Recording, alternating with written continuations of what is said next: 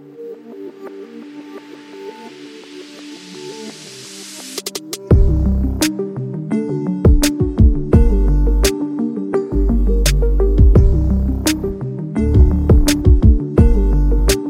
to the intersection of technology, cybersecurity, and society. Welcome to ITSP Magazine Podcast Radio. You're about to listen to a new redefining technology podcast. Standing on two feet, having dexterous hands, developing a language that allows us to communicate, and the ability to understand abstract concepts. These are all part of the equation of humanity. Still, it is the capacity to create tools and advance the technology that has allowed us to thrive on this planet and maybe on others. Knowledge is power, now more than ever.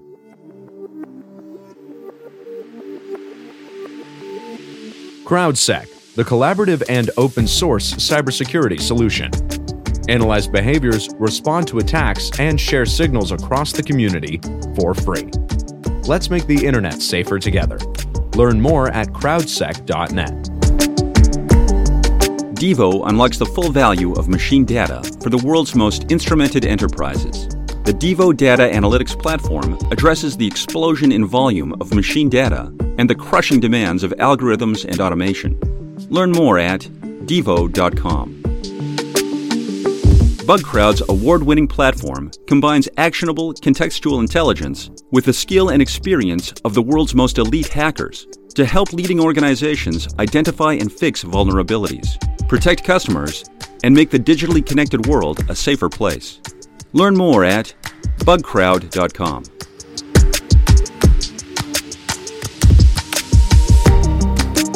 All right, all right, We are here on Redefining Technology on ITSP Magazine.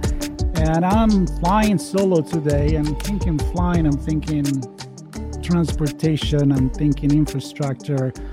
I'm starting to think about the few things that we can touch on today with our guest. And we, could, we were kind of chatting before starting because our guest, Frankie Wood Black, she has experience in, in a lot of different aspects of science. I'm going to go there. And she's a physicist. She's also a chemistry major and PhD, and she's worked in the in the gasoline industry. I, I'm, I'm understanding for a while, but we're not here really to talk about gasoline, but we're going to talk about where do we go now, literally with cars and airplanes and all the things that we're so used to to put gas in it and her experience in that and the vision for the future i'll say will be kind of the core of our conversation here redefining technology and see how that affect society so frankie uh, welcome to the show.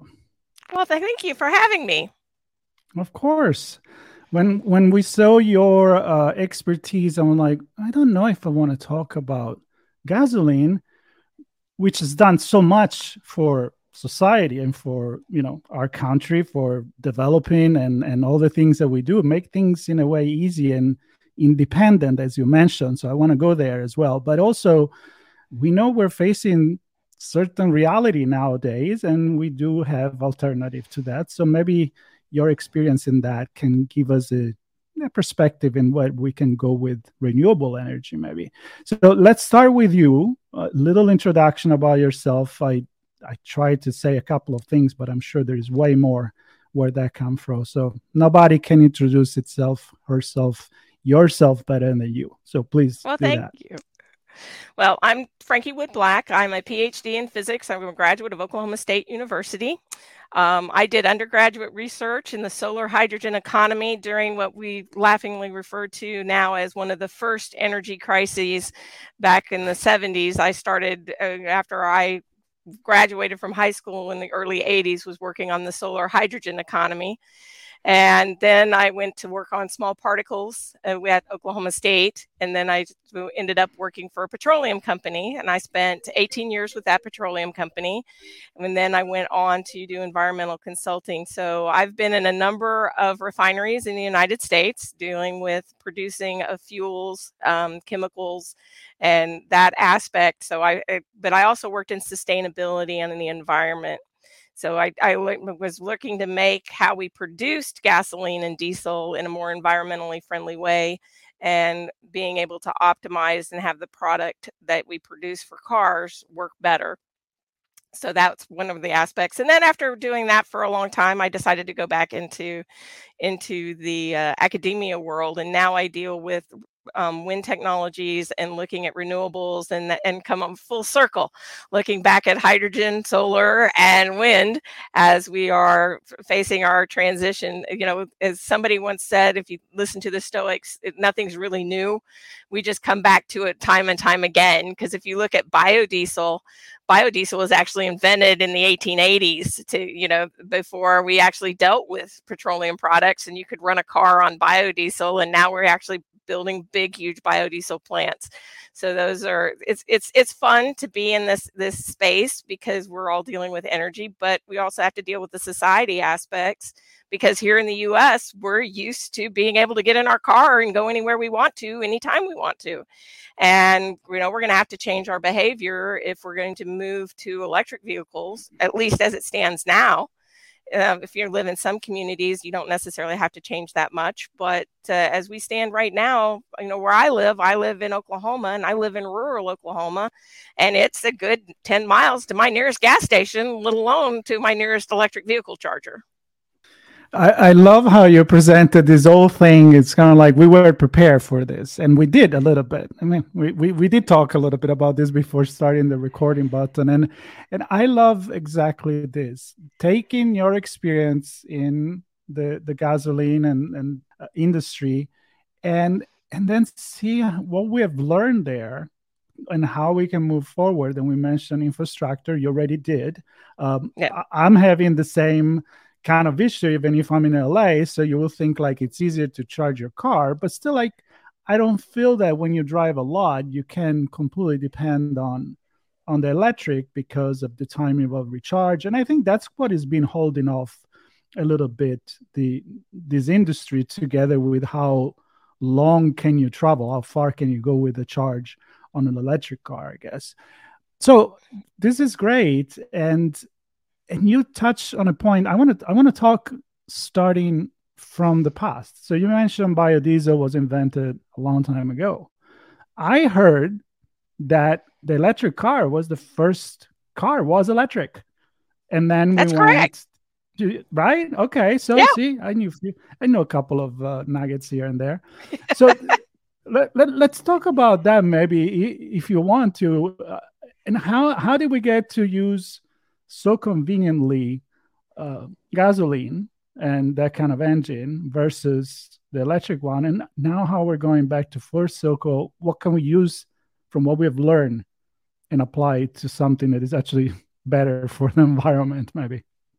Yeah. Well, you know, back to that, what, what we used to do, the first refineries in the United States weren't designed to build gasoline or diesel. They were kerosene for lamp lighting. So, so when you look at when you look at how we've looked at energy and our energy usage, it's all about when does technology come and how to, and what technology wins. Um, you know, we saw that with VHS versus beta um, tapes when we were starting to do that first part. Even though beta was out there and it was the first to market, it wasn't necessarily the one that took off for a variety of reasons and and we have to look at those reasons so you know it comes in with well did henry ford build a better car did bmw do a better car if you go back to daimler chrysler way back when who had the better car and how did society pick which one it is we see that right now with the electric vehicle too in that have we really standardized chargers yet? I haven't looked at it enough to actually know because I'm not in the market for an electric vehicle just yet. So I don't know if I can go to any charger to be able to charge my battery. And I can answer be, that.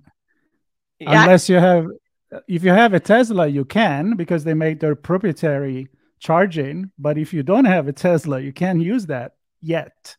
Maybe yeah. you will. So there is already a selling point there. Why?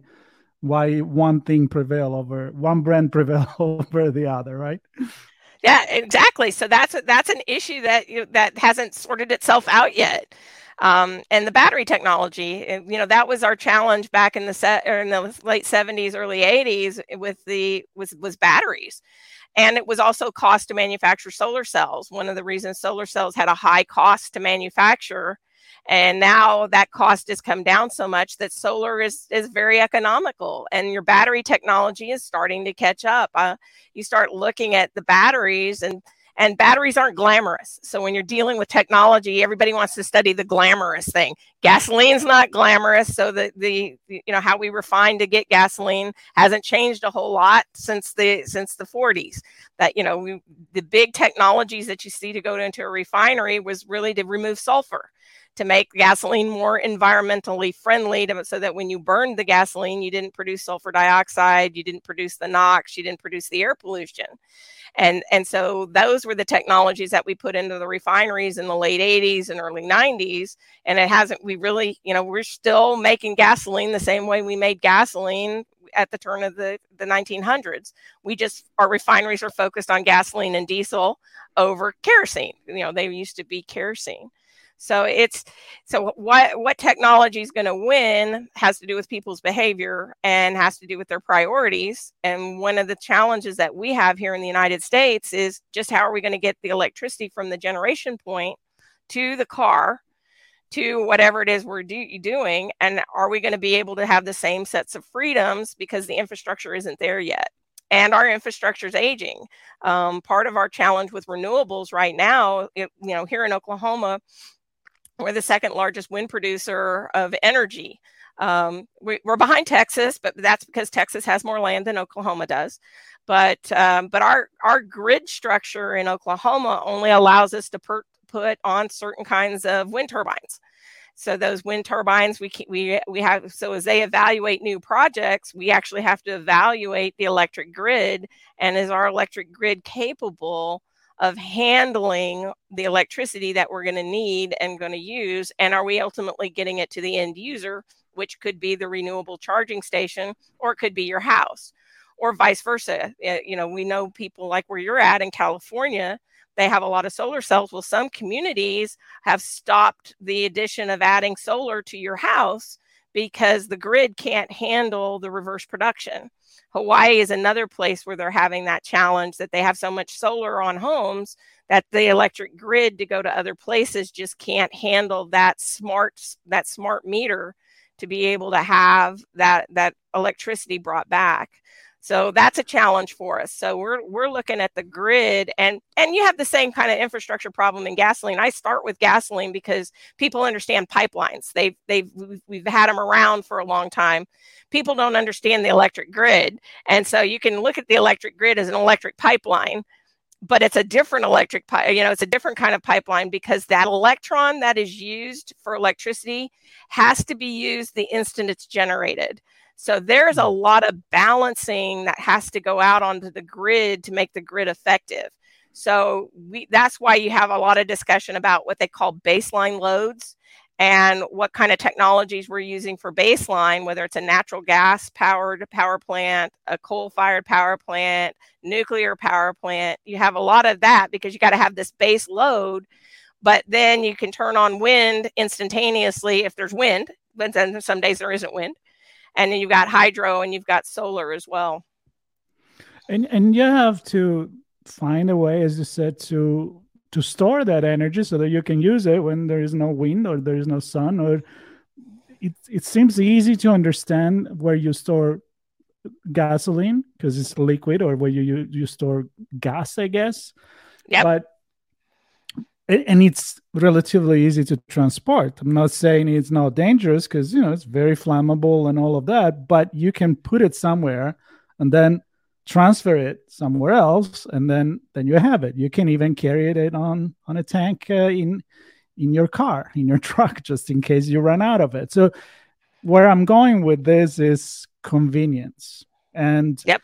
we talk a lot about cybersecurity on ITSP magazine. That's how we started and the adoption of things like you know multi-factor authentication for the everyday user or many many things like yeah but people want to have convenience. They don't want to have the extra hurdle to even if it's better even if it's better they're still like oh man i you know and we're talking about security here. We're talking about using you know somebody stealing your password and login information to get into your bank. But but then you brought some really good example on what about i'm going to go on a trip and uh, how fast can i recharge my car? Can i even recharge my car? So can we is there an interest? Because it's convenience but it's also money. So let's let's go there too. Can you convert let's say how you said you know we, we used to use the refinery for the gas lamp right? Or, or is that what you said at the beginning? Yeah yeah and then we, we started right so the lamp oil they turn it into this change the technology but we use the basic existing structure for that an infrastructure. Is there a, a reason why gas company could convert into their existing infrastructure gas station? I mean i drive around i'm like why are they not giving charger being la right? Californian why is there a charger in that gas station? I'm still going to pay the the extra. So what's the is there a future there of an interest that comes together and unify industries well, I think there will be, um, and that, and eventually, you know, you, you, saw that change as as the country grew and the gas stations grew because historically, you, you know, you still, if you were out in the country, you'd still see horse-drawn carriages, um, you know, when gasoline cars first came into existence, and or they would be carrying their extra gasoline with them or their diesel, whichever one they had. But but you would be doing that. We're starting to see it. The big thing is the dollars and the and the baseline load. So we know there's got to be a critical mass before independent companies are going to say, all right, I'm going to put in XYZ in terms of a charger. So, it, in order for Tesla to do what Tesla did, they had to invest in infrastructure to help sell their cars. So that's right. what, you know, that's one of the reasons that they did that. Back in the 80s and early 90s, when they were trying to convert from gasoline to, say, compressed, nat- compressed natural gas or propane gas, you know, fleet vehicles ended up doing that because it was an easier an easier thing to deal with. That's why one of the things that you're hearing right now is that with the United States Postal Service to look at electric vehicles for the post office. Mm-hmm because number one, they're going a shorter distance. Number two, they've got a place to go charge at night, and you can take an entire fleet, and it makes it worthwhile to build the infrastructure to put in the charging stations. Well, now you're trying to deal with that with a whole distributed system that everybody's got wants to have their own transportation. How are you going to implement it?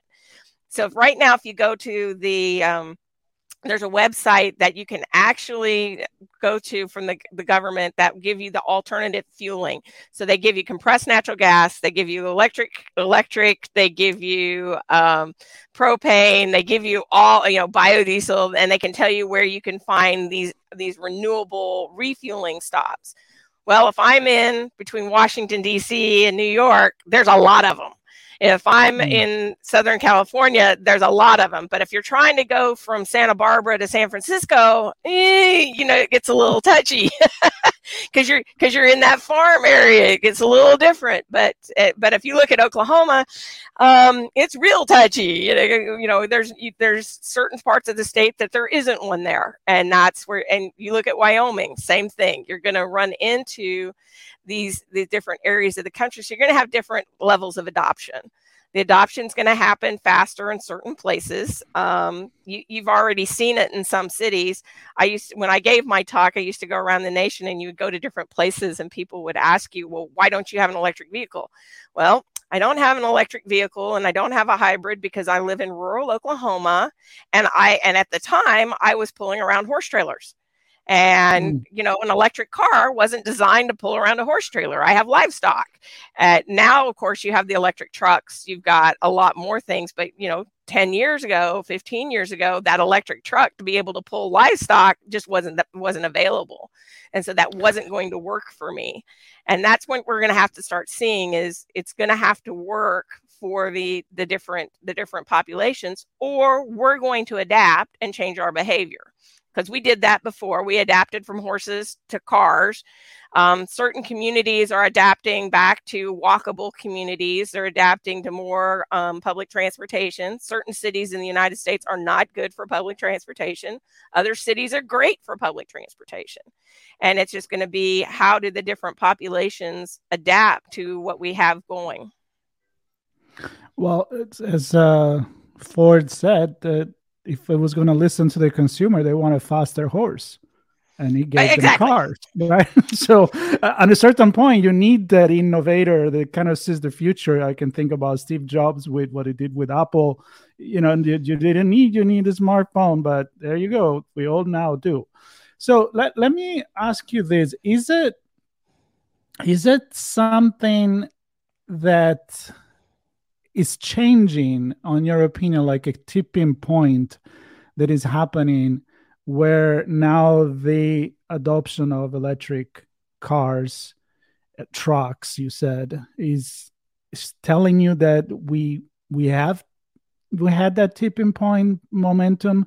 And i'm i'm going there because i am seeing a lot of pickup trucks big truck that now are going electric and they go for 400 miles and if you have a smaller car you're not so my technology curiosity is like, well, because you can put more battery there, right? You have more surface, and I think that's the same reason why you put it on a on an on a bus or on a 18 wheelers, right? So if we go there where people that work, the, the, the postal service and I think the Amazon delivery and UPS and all of these are embracing this.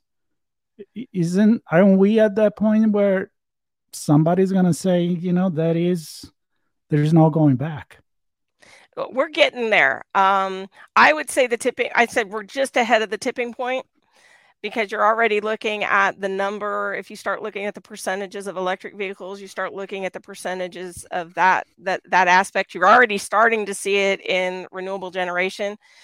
Two things are driving us um, in terms of electric generation you've had regulation and of course there's you know today we're, we're still listening to the the global climate meeting that's happening in in egypt right now. So you're starting to see some of that coming in but i can already tell you the auto manufacturers are saying by 2035 they're not going to produce a gas powered vehicle um, if you're looking for your day-to-day driver there's a lot of us that are sitting there going, we've probably bought either our last or our second to the last gas powered vehicle um, as a as a regular eh, as a regular driver for what we're dealing with. So I we're not at that tipping point yet, but we're getting really really close. And the big question is, it's like the technologies like you brought up. You know, we when we first adopted smartphones, they were the Blackberries, and you know, BlackBerry had ninety percent of the market they were out there. They got us addicted to the phone then steve jobs got us our iphones and then and then we we're all hooked on our smartphones and and being able to do something with a smartphone. We're we're seeing that portion and the eh, you know you're seeing that disruption. We're at that disruption point. We don't necessarily know who's going to win out. So if you're looking at it from a business perspective you know that's happening. And that's part of some of us that are savvy or early adopters, you know, if you're an early adopter, you've already jumped onto the electric vehicle bandwagon, or you had the Prius early on. And depending on where you live, the Prius was perfect. I mean, because because of how that the technology in that vehicle was just absolutely wonderful. But but then there are those of us that go, wait a second, who's going to win out? That's the beta versus VHS argument. You know, who's going to win out? And that's so there's some people that are holding back from that but you're already seeing regulations. Uh, California is pushing to to remove the gas powered vehicles. You're already hearing from the big automakers that that they've already got it scheduled for for the when they're going to go out, and so it's humming. It, it's coming. We just don't know exactly what that future is going to look like in ten years. Mm. Is there a another player there? I sometimes I I hear some company I think BMW was talking about jumping on the hydrogen, liquid hydrogen wagon versus. so I, now I'm not a chemist and not a physicist. That's why I'm asking you. Is that yeah, actually well, easier for the conversion into electric? can you tell me that well, like the hydrogen. this is one of those. yeah, this is one of those that I'm puzzled by, um, because we looked at that. You know, this is again, you know, everything's old as new again. Um, mm-hmm. Thing about hydrogen, hydrogen is an interesting material, and there's a couple of ways you can produce hydrogen. Um, one is using it from petroleum. Uh, that's using something that they call a reformer and a fuel cell. So you can use a fuel cell. And so fuel cell technologies is an uh, is a way that you can actually have a hydrogen powered vehicle. There are folks that are working on hydrogen powered vehicles and they've been working on hydrogen powered vehicles. So that's not unusual. It's just again it's how you're going to produce that hydrogen that's going to be in there. There's a couple of technology problems that you have to overcome. One is to produce hydrogen, it takes uh, nice precious metals to do that. So it's going to be a little bit more expensive if you're going the fuel cell route. So that's a challenge. And the other issue is just how do you keep the hydrogen in the vehicle? It's, it's very much a similar issue to gasoline. It, hydrogen is a very small atom and when you are using hydrogen, hydrogen has a tendency to, because it is a small atom, it has a tendency to be, you have to take it to keep it in the pipe. You have to do a few things that you wouldn't necessarily have to do with like gasoline or doing something else. So um, Oklahoma is looking at hydrogen hydrogen um, production again, and they're looking at fuel cells, but they're also looking at that maybe more exactly like what we do with buses, natural gas powered buses um, you know maybe it's a fleet vehicle solution. Maybe it you know is it going to be that solution for everybody who wants to drive a vehicle? I don't know. And i i'm thinking the electric vehicle is where we're all going to be but that's my guess. You know i don't have a crystal ball so you know they may we may solve those technical issues with hydrogen but i i foresee hydrogen being more of a fleet option or more of that energy storage. Because again, if we're generating electricity via solar or wind, if we can store it and put it back onto the grid, that may be what we need to do. And it may be hydrogen, may be part of our energy storage solution. Um, because you know you're not going to necessarily yeah you can have big battery banks but again batteries aren't aren't glamorous and so we get people to go into research to look at batteries you you're going to have you still have to solve that that energy storage problem and that may be where hydrogen comes into play. Well it sure went a, a long way since uh, volta and the, on those frogs right? Oh yeah you got it you got it. I, I love to watch how technology came into into place. I'm a little bit of a geek on that one. Let me ask you something because it made me think when you talk about renewing and changing adapting the infrastructure to what is coming. So I'm thinking um, fast train, right? Coming from Italy. I remember it was, you know, the, the train is a big part of this, as it was in this country for a long time. I mean, that's where they develop uh, most of the train industry. And and I remember, you know, uh, green parties not wanted to drill a hole through the through the Apennino because we were disrupting things. But look, it's like, okay, but if we have a fast train, then people are going to take that to instead of taking four hours to go to Milan from from Florence, it's going to take in two hours, an hour and 45 minutes. So it's going to be when you when you sum things, negative and positive is going to be a positive factor, right? And finally, they did it. I mean, been in Japan, and you can go in two hours or less from Kyoto to Tokyo. So once you've done it, you're like, all right, cool. Why didn't I do it before? so if we do need that, how much it's politics really versus science, where you know that, look, this is what really is going to work and you're not going to regret it.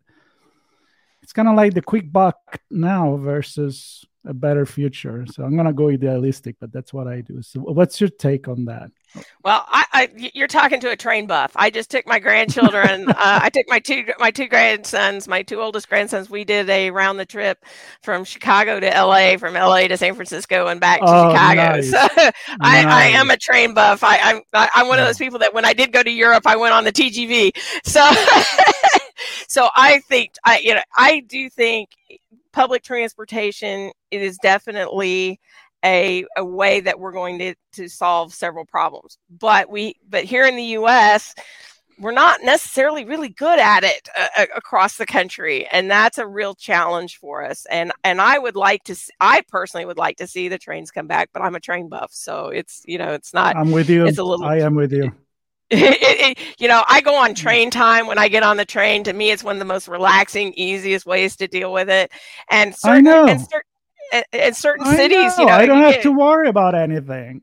Exactly. I, we were in Switzerland. This uh, I went to visit the technical institute there, uh, and uh, and we were in Zurich for for a week. So we took almost every day a train to go visit other city, and you get there so fast on time. I was like reading on the train. I was chilling. I don't have to worry about anything. I'm like, I'm, I'm glad that I'm not driving actually. you know, no, so, no, and and I love and, it. You know, and if I'm if I'm in California, I would take the train from um from LA to San Francisco quite a bit because it was just a much nicer way to get there. I don't have to go through that airport. I don't have to drive the car. so it's it, i think we're going to see some of that starting up we, you already started seeing more sharing um, if you're in boston you do see vehicle sharing now and it's electric vehicle sharing. So you're starting to see some of the, the trends. And as society society changes i think we're going to see more and more of that. And it's just a matter of we're going to have to give up a little bit of freedoms but on, on the other hand we may be gaining freedoms because we've seen that uh, historically as well. Um, you see that when you're dealing with societal issues when we were talking about accessibility and then you saw things go in that were more accessible well it was more accessible for everybody um, so you start looking at by dealing with that accessibility if we can make public transportation more accessible, eh, I think we're going to start seeing people use it more. Um, I was just reading an interesting article about the the uh, Loma Prieta earthquake in San Francisco when they were talking about how they they had to close down one of the major traffic routes and because they closed down the major traffic routes after that earthquake, because they had to repair the infrastructure, people used the public transportation. And when they reopened it, people didn't use the infrastructure anymore. They had gotten used to using the, the area transport. They'd gotten used to using the alternatives and they got used to they got used to the workarounds and so it reduced the congestion in downtown san francisco it reduced the traffic jams getting in and people were more willing to use the the area transport. And it got you know for first week it was kind of a madhouse but after that it was much more reliable and and people utilized the system. Uh, you know we were we were just like when i took my grandchildren we we spent time in san francisco and we used public transportation the whole time we were there. So it was great, but I'm, you know, I'm not going to get public transportation in rural Oklahoma. well, it's it's tough in LA too. That's why you need you need the car to go everywhere. But I think there there was some very big interest. I heard some stories in the 50s and 60s of where we had something and now that you don't have it anymore, and now we're gonna build it back again because you know we have to do that. Um, one more thing, and and I agree with you about the adoption, right? I mean, people don't like change. It's oh, this is not how I used to do things. Well, you know, if we go by that, then we'll still be going around in horses or walking, uh, actually, not even with horses. So th- the next thing that I'm thinking is I don't want to go to the space, although I love space and NASA. I'm a big NASA fan, but let, us go in between. So, airplanes. I've been hearing that now there are already companies that are putting out commercial hybrid airplanes. So, so electricity, meaning electric motors, they do have the power to really power pretty much anything that the, the gas is powering. Am I correct? Or even more power? Well, that I'm really not, a, you know, I'm not as familiar with that. I haven't been following what's been going on with the electric airplanes yet. Uh, just haven't. I just don't have the time or the space to be able to, no, to no. look at that particular. I, am talking about about output. Like you know, when you yeah. think about okay, you need you need a liquid hydrogen to put a rocket into space because you need that incredible power. So I'm thinking even to make an airplane take off, you're gonna need that. So a lot of people may think like, yeah, well, electric, it's it's a battery, it's for my phone, and but then you get in an electric car, like, wow, this thing is fast. yeah, and and the and the other thing is, is your battery technology is also the weight ratios that are in there. I know there are people that are working on it. I'm just not as that's just not mm. my area of expertise. Okay, all right, cool. Well, I I I was reading that it's it's another thing that could could happen because our plane traffic it's really polluting quite quite a bit anyway. Yeah, so. the, and and and you're seeing you're seeing right now a, a fundamental shift in air in air travel. Um, it, we're also you know the last couple of years have changed our behavior. We're doing more you know more electronic communication. We're not seeing is you know is, is business travel going to come back the way it was? I don't think so. Um, people are also not as willing to travel, you know, when the weather's bad. So, you know, we had I, I was trying to get on a plane last Friday, and all of Dallas Fort Worth was was uh, shut in because of of weather, and so I know we're starting to have to encounter encounter those issues as well. So, air air travel is going to be an interesting one to watch. I just haven't been following it very much anymore. Mm, see, if you like. Uh, we've talked a lot about electric renewable energy and all of that and and but i'm also thinking about all the the the notes that i had before we we started this conversation and i know that your older talk was about what goes in the price of gasoline and yeah. i think people are wondering now more than ever i mean maybe in the 70s when it was being like the crisis up and down with opec and all of that stuff but and people may may wonder now like you know why am i spending 80 plus bucks to fill up my car when you know three months ago i was filling up with maybe 60 or something like that? So i would love to hear from you in just to finish our conversation. What goes in the price of gasoline? Why is it so expensive? Tell me well, that.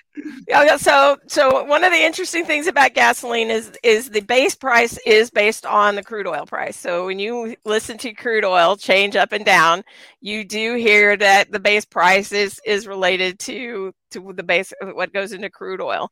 And I used to always compare a gallon of gas with uh, bottled water, you know, because if you start thinking about buying bottled water, I'm buying, you know, if I buy a gallon, that's for essentially four liters of water that you're buying, and mm-hmm. you know, you're still getting it at a at a fairly reasonable price, and you're powering your car. But the other part of it is the manufacturing that you're going in and you're pulling out. You got transportation costs because we use transportation through the pipelines, getting it from point A to point B. Um, because you're not producing the oil at the location where you've got the refinery that's actually producing it. You've put in a lot of, with gasoline, we put in a lot of sulfur removal technology. You've put in a lot of that technology piece. So there is a chunk of piece of technology but actually, what's going into your price of gasoline, a lot of people don't realize just how much taxes go in there. And so you have state and federal and and and uh, local taxes. Because I can see in California when I was out in LA, you go you go from one town to the next, and you're going, wait a second, I know you're getting it from the exact same refinery. There's not that big a difference in transportation, but you've gone through one city limit or one county to another and you do get you do get that piece of it. So so you, the taxes are a piece and that's actually kind of an interesting piece with the electric vehicles because electric vehicles are users of the road and they're not paying that road tax. And so it's kind of an it's kind of an interesting overall social mm. structure of of where is that tax going to come in. So you get that piece of it and and and fundamentally you know your gas station's not making the profit. Um, the, the profit for your gas station or your convenience stores in the soda pop that's where they're going to get their extra their extra you know the, it's the gasoline is there to get somebody there at the convenience store and soda pop is where they're going to make their money. And and that's that's where they're going to get it. But the big thing when people saw what went in our infrastructure So, for example, there are no refineries in the southeastern portion of the United States. They're on the Gulf Coast or they're up in um, Pennsylvania. They're up in that area. So you have that that aspect. Well, there's nothing in Georgia. There's nothing in Mississippi. So when you have a hurricane that shuts down the pipeline, there's no way to get the gasoline into that infrastructure, and that's why. And it's a supply and demand. And this this this time of year, going from September to October, you're changing from summer grade gasoline to winter grade gasoline. So inventories are kind of different balancing that you have to deal with that inventory piece because your your gasoline needs to be different for summer and your gasoline needs to be different for winter. And we had some refineries down and we just don't have the cap- refining capacity like we used to. What okay, why does it need to be different? Why does it need to be different? Because you're doing it for different air pollution controls. So in the summertime, you don't want to have as much VOCs go off when you're filling up your gas tanks. So you want to have the lower vapor pressures. Um, certain areas you don't you want to put in oxygenates so you don't have carbon monoxide that go into it. So you do get so the um, California grade gasolines. California has certain different specs that they have to have for the, um, in LA in that LA basin, so that you're not creating those pollutants that go out into the atmosphere. So you've got to you've got to, and it's different from summer to winter. So it's nothing to do with the performance of your car. It's not. No, it's not, not because it's cold. Or... yeah, well, well, actually, in one way it is. It's because one vapor pressure. It in the wintertime you have to have a little bit more vapor pressure to get it to spark. In the summertime you don't because of the temperature. So you get you get yeah. a little bit different. So, but with all the new electronics on the cars, it's it's more it's more related to making sure you're not getting tailpipe emissions and mm. it's more related to the optimization for your your air your air um, just air pollution and air pollution controls. And if you go electric, you don't have to change electricity for the winter and electricity for no, you wouldn't have so. to do that. it's the same one that you put to light up the Christmas tree. That's that's you got it. You got it. Just just a lot more. Well, Frankie, I really enjoyed this conversation. I think we talked about a, a relevant topic a little bit political, economical, scientifical, and societal. I think we touched a lot on that, and and I got to be honest, I had quite some fun doing that. So thank you for for explaining so many things in a very understandable way. I really appreciate it, and I'm sure the audience of redefining technology and ITSP magazine is appreciating it too. Well, thank you for having me, and it's been a wonderful conversation. I love it. I love it. We'll, we'll we have a section of our a new a new project. Let's call it, it's called the Other Society on ITSP magazine, where we do panels about certain topics, and it's really expert like yourself. So I do want to do one about electric cars and about renewable energy. So I'm I'm going to definitely make a note right now to to invite you to have that conversation because I I really enjoy this and I and I hope uh, that the audience did the same and maybe you know we'll we'll hear from you again if you if you're willing to come back. I'm willing. All right, good. We got a deal. And uh, so that's it. 41 minutes right. of conversation that we hope everybody enjoyed. Stay tuned on ITSP Magazine com and in the particular this is the redefining technology channel. So stay tuned and i'll talk to you next time. Bye bye all right. Bugcrowd's award-winning platform combines actionable contextual intelligence with the skill and experience of the world's most elite hackers to help leading organizations identify and fix vulnerabilities protect customers and make the digitally connected world a safer place Learn more at bugcrowd.com. Devo unlocks the full value of machine data for the world's most instrumented enterprises. The Devo Data Analytics Platform addresses the explosion in volume of machine data and the crushing demands of algorithms and automation. Learn more at devo.com. CrowdSec, the collaborative and open source cybersecurity solution analyze behaviors, respond to attacks, and share signals across the community for free. Let's make the internet safer together. Learn more at crowdsec.net. We hope you enjoyed this episode of Redefining Technology Podcast. If you learned something new and this podcast made you think, then share itspmagazine.com with your friends, family, and colleagues. If you represent a company and wish to associate your brand with our conversations, sponsor one or more of our podcast channels. We hope you will come back for more stories and follow us on our journey.